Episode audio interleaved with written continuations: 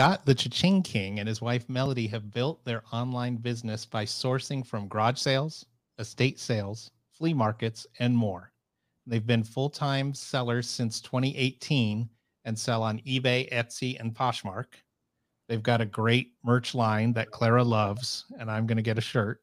And the Cha-Ching King is very, very active on social, especially on YouTube and Instagram, and is, of course, a List Perfectly user. So thanks for taking the time and welcome to the show, Scot. I'm glad to be here. So, Scot, you are. Is Melody the Ching Ching Queen? She is not. Oh, She is the she- Cha-Ching Queen, Oh. and I have never met her. My wife is much more of a. I'm not going to log on to social media and talk to anybody ever. and so the name's kind of obvious, but what inspired the name for you?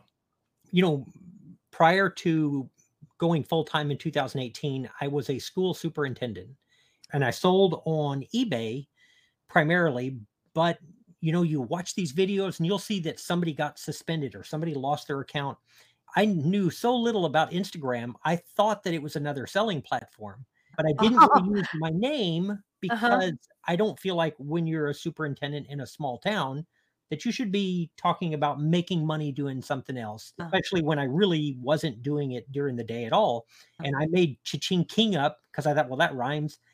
And it wasn't taken. I was like, how is that not taken? And you were able to get that name on the eBay stores and different channels. Everywhere. Congratulations, Cha-Ching King. What an asset. So people are like, wow. And it's like, it's just really lucky. Like, I don't know. Congrats. That's that's very big. Uh, Having your domains and then that unity, that uniform presence ac- across different channels is crucial for a healthy growth of your businesses. one of the things that happened to me with the name is Mm. that after Instagram got popular, because my whole goal with Instagram was just to have a backup place to sell in case something happened. But when it started, I have no idea why anybody follows me, but when people started following me, somebody bought the domain and it's available. They will sell it to me for $50,000. And I'm like, you overestimate my commitment to this. Uh, I actually own the Cha-Ching Kingdom. Ah. Instagram is Cha-Ching King. Could you please share with maybe those that don't know you, Scot? What do you sell and which one is your favorite platform? eBay is my favorite platform by far. It's not even close. I started on eBay in 99, so I'm Oh. a long, long time. I'm opportunistic, so we never niche down. I've got the attention span of a gnat.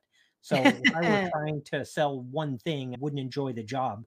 I buy and sell everything. I'm looking for things that are a higher average sale price. I've never focused on raising my speed. I don't try to Okay. fast. I leave that up to the kids. Yeah. Um, So like a higher end value Mhm. products than volume, right? correct. Even though you cleared it up, Melody is not the Cha-Ching Queen. Is she involved in the business? Does she help you? Yeah. Oh, yeah, uh, 100%. So, especially after I started YouTube, it's very difficult to keep up with eBay by yourself. We source differently, probably, than other people. And she's not ever going to go out and talk to anybody um, ever. So, I still do all of that. I'll do the vast majority of the sourcing, still do most of the listing. Right now, we split it up, but I mean, there's not a job that's off limits for either one of us. what did you do before you started selling online? I was a school superintendent in a little bitty town. The last portion of my career was all school Yeah. superintendent, last 12 years in one place. Prior to that, I was an elementary principal and then I taught elementary school. So, what was the spark or the influence that got you into selling online? If we go way back when eBay first started, I have a lumber mill. I build furniture as a hobby and I found out you could sell online. I had Yeah. seen Craigslist, but it was pretty much just local. And there was eBay and I could sell lumber. And at that time, shipping wasn't so bad. I shipped lumber all the way to Alaska, and I would never dream of shipping lumber anywhere anymore. It's way too expensive. So it started with that, and it was really just so that I could buy more woodworking stuff. I wasn't trying to make money, I was trying not to lose money. Wow. When you stop your full time job as a, a superintendent, how was that transition for you to going now? I'm going to go full time reselling or maybe part time, or how was it? It was really seamless because Melody Oh. was already at home. So before I retired, Melody was doing Mhm. most of the eBay. And I'm in a little bitty town. So, like, the population is 181. Wow. Here's how small Penelope is. This one morning, a heifer got loose in front of the high school, and Penelope is small enough that everybody recognized the heifer. I went and got a kid named Johnny out of class, and I said, "You have to take your cow home." This is a small town, so it wasn't a secret that we Yeah. did eBay. And part of that is this is not a high income area. I Mm. encourage the kids. It doesn't matter if you're 16, if you've got a parent, you need to take control because there's opportunities to make money doing legitimate things. I taught classes at the school for free at night for people Oh, to do that's eBay and and you know, so it wasn't a big secret. But as far as ramping up, when you're an educator, as superintendent, I could look and see when I would qualify for retirement. Mm. And so my wife and I just decided we're going to build eBay up with her Oh. doing most of the listing. And and then when I retired, I took over much, much more of it. As prior to that, you're working nonstop. So tell us how you source. Do you source locally? Do you source online? What's the balance? You know, I love the question because you'll see it a lot. People are like, "Well, I can't do what you do because there's no one around me." And like, it's 45 minutes to a garage sale from here. Like, there, wherever you're at, whether you're in a big Yeah. city or you're a small city, opportunities. You got to figure out what those opportunities are. okay. You can't dismiss the fact that everybody knows me. And so I get opportunities to go into estates before they have an estate sale. Okay. they'll call me because they know what I do. Mm. And uh, so I get some opportunities that way, the private picks, if you want to call Mm. The only the only thing I would say would be different is that I also know these people, and you've got an obligation to pay a fair price for the stuff. I walked into a random estate sale in North Dallas, and I don't know them. They Mhm. have a FFA sweetheart jacket for eight bucks. I'm just going to buy it. But when sho- someone showed up at my house and said, "Then I pay a hundred, I know what it's worth." They don't Yeah. know what it's worth, but that's irrelevant. These are my friends, so you have to pay a fair price. We do storage lockers. You know, you can buy those from Oh. anywhere, and I buy a lot of storage lockers. Huh. When we go to garage sales or something like that, we have to hit like a community sale because if it takes me an hour to get there, I Yeah. got to hit several at a time. And but I would say the number one thing, I tell people what I do. I Mm. don't hide it. And there are probably some people that don't want a reseller there. Most people are interested. Yeah. I talk my way into more basements than than I've that sounds terrible, but I do. but you're networking and that's what i always Yeah. recommend what would you say to someone in our audience that is in a small town and maybe they can't pay that fair price they're on a budget of a hundred dollars let's say and we gotta pay gas it's 45 minutes driving and we're on a tight budget what would you say Every situation is different. Got to remember, I was the superintendent. Yes. I made more money. And so their situation would be different. If they're just trying to get by, Yeah. a totally different situation than mine. I have the ability to afford it now, but that wasn't always the case. When there aren't two nickels to rub together, you have to make the one nickel count.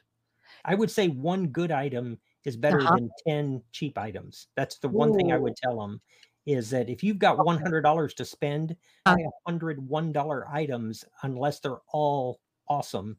You're better off to buy 10 $10 items, less work, less listing, less shipping, which will increase your profitability on eBay and just ease of work. I don't want to work.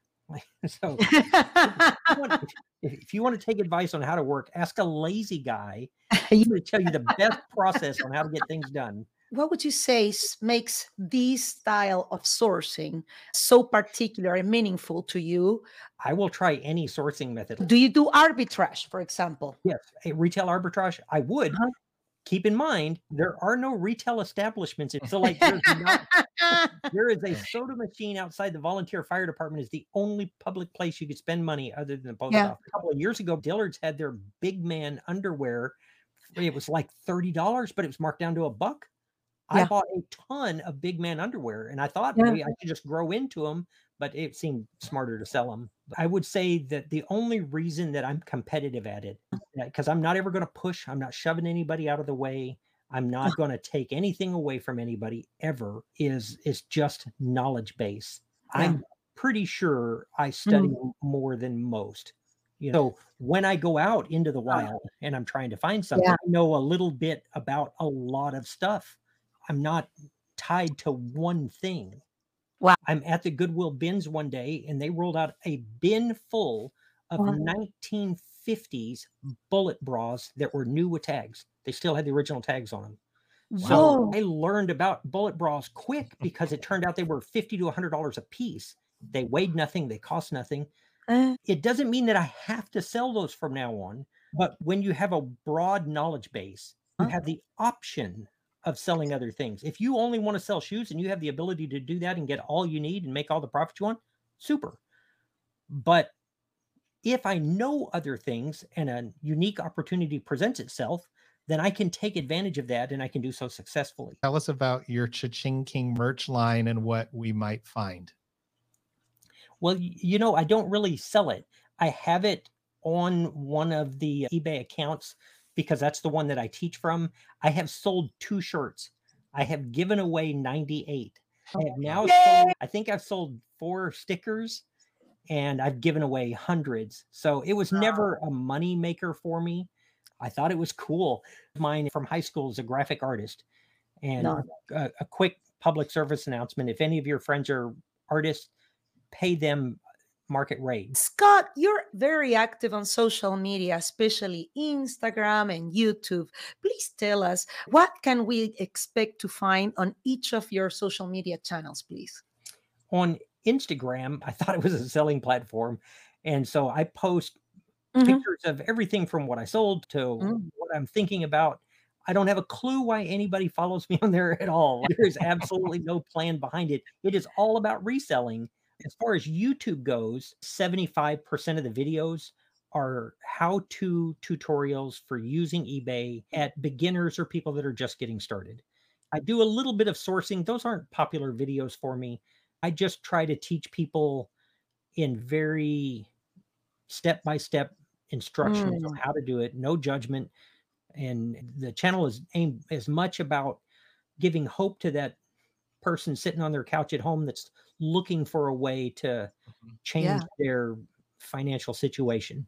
So I'm going to do Okay. another how much I made one. Ordered a king costume with like a crown and I'm going to be like, okay, peasants, because I don't think anybody that actually follows me knows or thinks that I think any of that, like tongue uh in cheek. But Please give us three words you would use to describe yourself. I would like people to describe me as helpful, uh, and I would like them to describe me as passionate and encouraging. That's how I would like people to describe me. I grew up like exceptionally poor. And I hear people say that they've been poor, but my dad escaped from a federal penitentiary and he, we grew up homeless. And Oh. the first thing I ever resold was, and I've told the story a bunch Uh-huh. of times before first period in junior high, I would run to the I'm 7-Eleven, I would buy chewing gum, get back to school, and resell it to the kids. I started surviving. But I know that there are other people that are in a similar situation to me, just a different day and age. Hope can change everything. You give somebody enough hope and enough drive, and they can Yeah. overcome thrifting in a rural area or in an urban area. You can overcome whatever you need to overcome if you believe that you can and just a few resources and some support. And that's a really th- important thing to me. Otherwise what's the point in doing this? Why do social media at all? I'd make more money just listing my own stuff and not doing youtube or instagram or anything else. Now, Scot, how did you discover List Perfectly and how has it changed your businesses? So we were never going to cross post ever. Yeah, Like I was dead set against it. I thought Yeah. Instagram was a cross posting site. Anyway, I was never going to cross post. And um, we have such cool stuff. And I was watching Texas Gal Treasure, and I think it's her code that I used however many years ago that was. And I thought, if I could cross post without having to do all of the work fresh, then that would be good. There were side uh, benefits that I didn't expect because I there are people that take better advantage of what everything list perfectly will do, which is uh-huh. it's significant if if it does a lot. But I guess it was two years ago, uh-huh. eBay lost all of my pictures, oh. like 120 items, hmm. lost all my pictures. But guess what? we were on list perfectly. So I didn't have to duplicate all the work. Had all of my stuff here on list perfectly. And so, you know, we started cross posting slowly because we were afraid. But I thought if I'm going to double check every item anyway to see if it's sold, I might as well cross post all of them. We're not a big store. Like we keep like 800 to 1,000 items and we average 75 to 100,000 a year in gross sales. And okay. I couldn't even tell you how much List Perfectly cost because, as far as I can tell, List Perfectly for me is free because I would have never cross posted anything. I, if you're running this as a business at all, the cost of List Perfectly will pay for itself. If you're working, it will pay for itself every single month. I never canceled it. I never paused it. I never did anything once we started using it and I didn't even realize it's going to protect my listings. So you've had quite the journey as a seller. So what's one thing you wish you knew when you started selling that you know hmm. now? You know, one of the things that especially if you watch YouTube and Instagram as a new seller, my biggest fear was there's scammers everywhere. That like there's somebody around every single corner waiting to steal my stuff and take my money. And the reality of it is the vast majority of people that you interact with, they're just people that want to buy your stuff. And our return rate is like less than 2%. Of those people, the vast majority of that, I think it was like 0.8% last time. The vast majority of those, they just wanted a return. They're not a scammer. And I wish I had known because it creates a lot of fear that that's yes. all you're going to do. And it isn't reality. You're going to have some of it when you first get started, but like I don't I don't think about scammers every day because they're not a part of my everyday. And marketplaces protect yeah. you. Marketplaces have a lot of security measures and uh, protections for us sellers. It has evolved a lot, right? It has evolved a lot since 1999 when yeah, you started right. selling, huh? I was selling lumber, and I still remember there was this one guy. He I sold some yeah. burl, and he wanted it super fast. And I was like, all right, well, I'm going to take it down and mail it right now. And you mail me the check right now. And he's okay. like, okay. And I went down, it was $134. I still remember, I don't know why I remember that. And I mailed it off like, me a check. I got yeah. my money. Like, Scot, you know, we're coming to the end of our incredible chat. Thing that maybe we didn't cover, or or anything you would like to say to our audience, or you want to add, please. Yes, right now this is like super one sided. I would like to know from you and Doug what got you into reselling. I would love to know that. I was in the banking industry. I got a big severance package and they told me to wait. We will call you back. And literally all day, first time in my life that I have time off. So I was playing guitar all day, doing barbecues. On one of those barbecues, Amanda the co founder of List Perfectly, comes with her laptop. At that time, I'm talking about 14 years ago, when you came with the laptop, there was no smartphones, right? And she mm-hmm. comes with her laptop. She asked me for my Wi Fi. And that was like, whoa, wait a second, that's sentimental. And I just met her. So my friends told me, no, she's cool. I give her the Wi Fi. We are we're eating, we're drinking. And I see all of a sudden she goes to a corner of my house, sits down on my living room table, opens her laptop, and she's smiling like from ear to ear, Scot. and I'm like, wait, why are you so happy opening, coming from banking? You know, usually when we open the laptop, we're like, oh, I want to close it right away, right? so she tells me, and I ask her, what, what happened? And she's like, Can I show you what I sold on eBay? And I'm like, Oh, would you please? Because I had the ignorance coming from a regulated industry. I thought that resellers didn't make money. Okay. And uh, yep, I, I came from that ignorance, and Mm-hmm. uh, you know, you can brainwash. You know, from banking, you know, they give you estimates and so forth, and base, you know, with IRS reports and so forth, right? But that's a very superficial analysis because so many uh, transactions that we do sometimes when we source are, are done in cash. So uh, now I understand why that perception was so flawed in this industry. But I go to Amanda and she tells me, Look at what I sold. And all I see is a hole, it's a vest with a hole. And I'm like, you're selling junk. I thought I'm in my head, and, and I'm like, hey, eh, did you tell the buyer that that's that this has a hole? And she's like, no, no, wait, eh, look, I put all the pictures out, the description. It was a Ralph Lauren, highly collectible, uh, downhill skier, uh, 1992, made in Hong Kong. That's what they wanted at the time, the collector. So, couple of weeks go by. I do another barbecue again. She comes again and she's like, Hey, can I show you the feedback of from the buyer? And I'm like, Oh, they leave you feedback. I didn't know anything about eBay or e-commerce.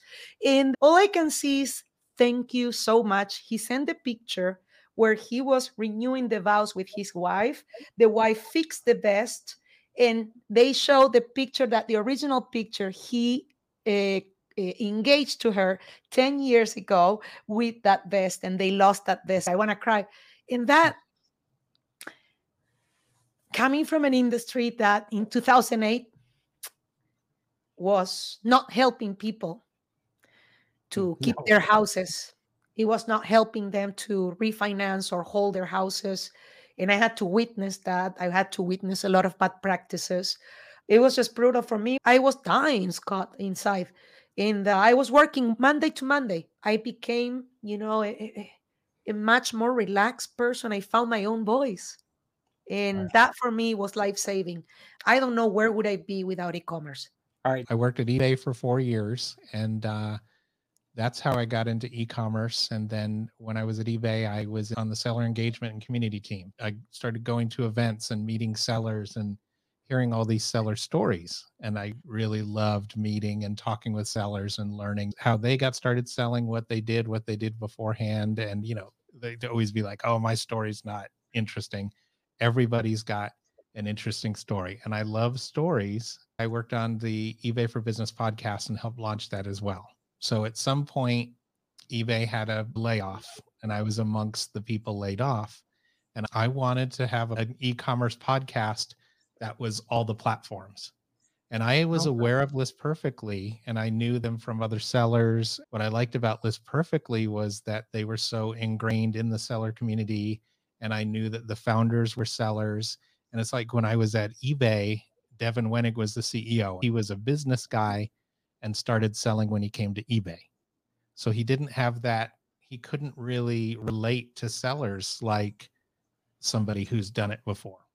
I left eBay and I launched a music podcast to be able to do it all my own from scratch because I wanted to be able to do everything myself. And so then I had this idea and you know there's tons of podcasts out there you have to have good backing and you know I had this idea that I wanted to do and I wanted to get sellers to be able to come tell their stories. So I did that and then at that point was when I started selling and I started using List Perfectly and I'm not a super high volume seller but I started using List Perfectly Clara got wind of my idea and then we chatted late one afternoon. And then the next morning, she's like, Can you get on a call? It was like 7 a.m. I'm like, Okay. And she's like, I want it. Let's do it. And I was like, Okay. And then we did it. And I was a contractor. I did it on the side for several months. And then at some point, um, Claire and I went to an event together. And I think part of it is Clara saw how many people I knew because I know a ton of sellers. And, you know, it was just a natural fit for me to slide back into that. And then we talked about what would it take to come on and what would I want to do. And so now I manage the blog, I manage the podcast, I help with live events. I do a lot of live stuff with Clara. I do a lot of seller events. So to me, seller engagement goes on all the time. I've got conversations in Facebook Messenger and in Instagram, Mhm. and sellers text me all the time because I know so many of them that I've known since way back. Somebody asked me about this this morning, and it's important Mm. because it was just the anniversary of my first ever seller event. It was in Kansas City, and eBay hadn't done any events for a while. And they sent myself and my compatriot Alan with an eBay tablecloth and a box of so we went to Kansas City for the whole weekend and turned out there were a lot of big sellers there. So we made some good connections. But first of all, they couldn't believe that eBay was there, like we were eBay. And then we were just yeah. there and we hung out and we answered questions and we were just like Clara is, just like List Perfectly is, uh, authentic, honest, available. And, you know, that's part of overall what attracted me to uh, List Perfectly and why I love working with Clara because she does things like this and she goes live and takes live questions. The part that Doug is not telling Scot is the secrecy of your inventory system. I have five bins and they are clear bins A, B, C, D, and E. And then I joke that I'm a huge Duran Duran fan, and I joke that I have one that's double D for my Duran Duran stuff. I like it because I can move them around easily. I can picture it in my head, and it's based on much bigger sellers what they do. Yeah, I got more than five bins.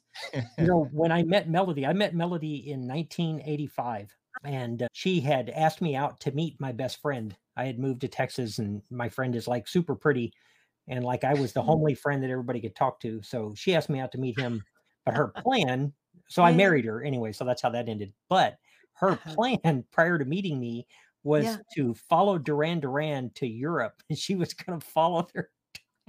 no way! Yeah. I love it. Duran Duran fan. I've got to find. There's a picture of her with. She's got a Duran Duran haircut, and anyway, He had the T-shirt. She went to the concerts. Um, I was actually not a concert person, but I had yeah. long hair when she met me, so she thought I was Taylor. Thanks, Scot, for joining us today. This was a great chat. Really enjoyed it and great Appreciate to get to know you better, hear your story. We're Thank so you. grateful for your time. We're grateful for your honesty and your passion to answer these questions. I really appreciate that you came and visited us, and I can't wait to have you back. I appreciate it.